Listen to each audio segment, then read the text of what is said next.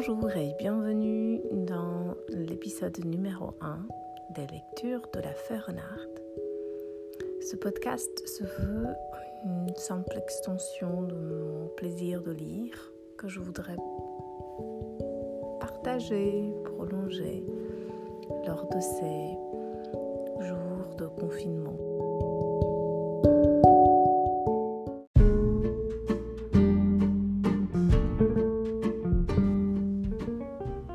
Pour ce premier épisode, il serait peut-être bon que vous découvriez ce qui se cache derrière ce drôle de nom, la Feurenard.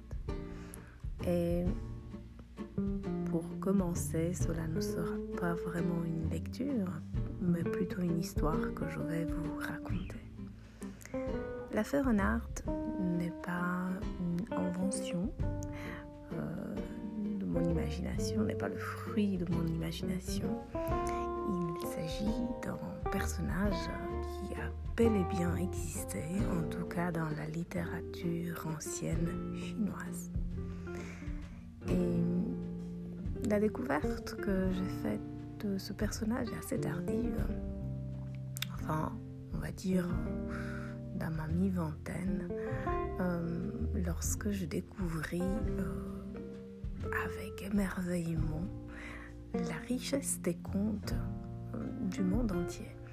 J'avais été nourrie toute mon enfance par des lectures de contes, contes de fées bien sûr, des frères Grimm, aux frères Andersen, aux contes populaires, traditionnels de différents pays.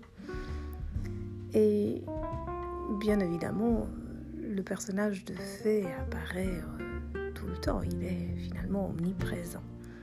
Et il y avait un personnage qui me plaisait particulièrement dans, dans les contes européennes, européens, pardon, euh, le, conte de, le personnage de la femme cygne. Vous savez, ces femmes qui, qui arrivent en volant du ciel sous forme de cygne et qui prennent un bain, mais à des jours particuliers de l'année, quand la lune est pleine, quand il fait beau dehors, souvent dans une forêt qui possède un lac absolument magnifique. Et comme par hasard, bien évidemment, notre héros, le protagoniste principal du conte, est témoin de ces apparitions ailées et en tombe éperdument amoureux.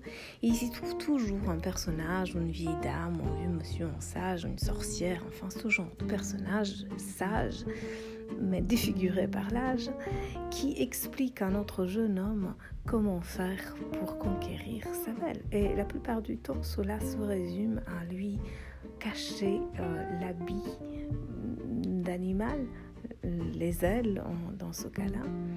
Et sans cet habit euh, d'animal, bah, la belle reste coincée sur terre. Et il s'ensuit dans le conte une belle histoire d'amour entre le mortel et sa belle fée.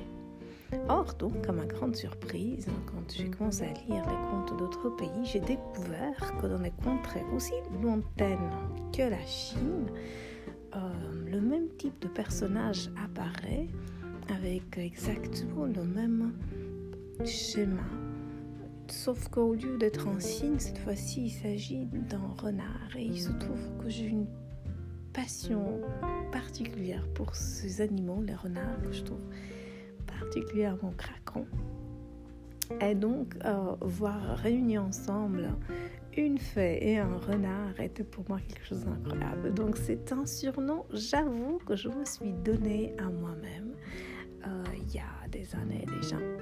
Et donc, euh, cette... Euh, Ce titre, les lectures de la Feurenard, finalement, peuvent se résumer à une invitation que je vous fais aux lectures que je fais moi-même. Voilà, bienvenue.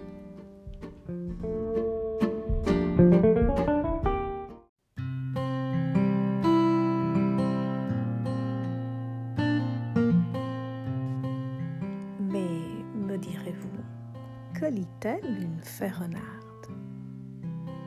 Bon, je dois vous avouer que je ne sais pas ce que les autres Feurenardes lisent, mais en tout cas, je sais très bien ce que moi, je lis. Et finalement, c'est ce qui compte, puisque si vous allez aimer ce podcast, vous allez en gros suivre mes propres lectures. Alors, mes goûts littéraires ont beaucoup évolué au fil de ma vie, euh, commençant par des lectures de romans en tout genre. Je fus une grande amatrice de science-fiction, ensuite de fantasy. Mais euh, finalement, ce sont mes apprentissages hein, qui, ont, depuis pas mal d'années, dirigent ma lecture. Il fut un temps où j'ai repris des études en histoire et donc je dévorais littéralement tout, tous les livres que je trouvais dans, dans le domaine de l'histoire médiévale et antique. Mais depuis quelque temps déjà, je pourrais arrondir ça à une belle dizaine d'années, je suis particulièrement passionnée par les ouvrages qu'on peut mettre dans la catégorie très large et diverse de développement personnel. Donc, si vous voulez suivre la voie de la Fahrenheit qui vous raconte des histoires, sachez qu'il s'agira essentiellement de livres de développement personnel.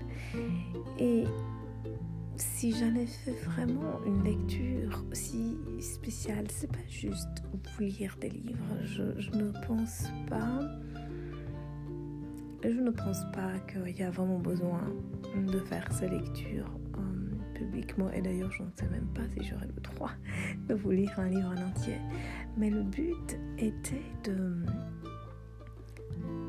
rendre quelque part publique la façon dont ces ouvrages que je lis résonnent dans ma tête, résonnent dans mon monde intérieur, construisent et déconstruisent toute une sorte de kaléidoscope d'idées et vous invitez en fait à participer à cette création magique de kaléidoscope interne. Donc ça va être une lecture à noter ou commenter à travers ce podcast.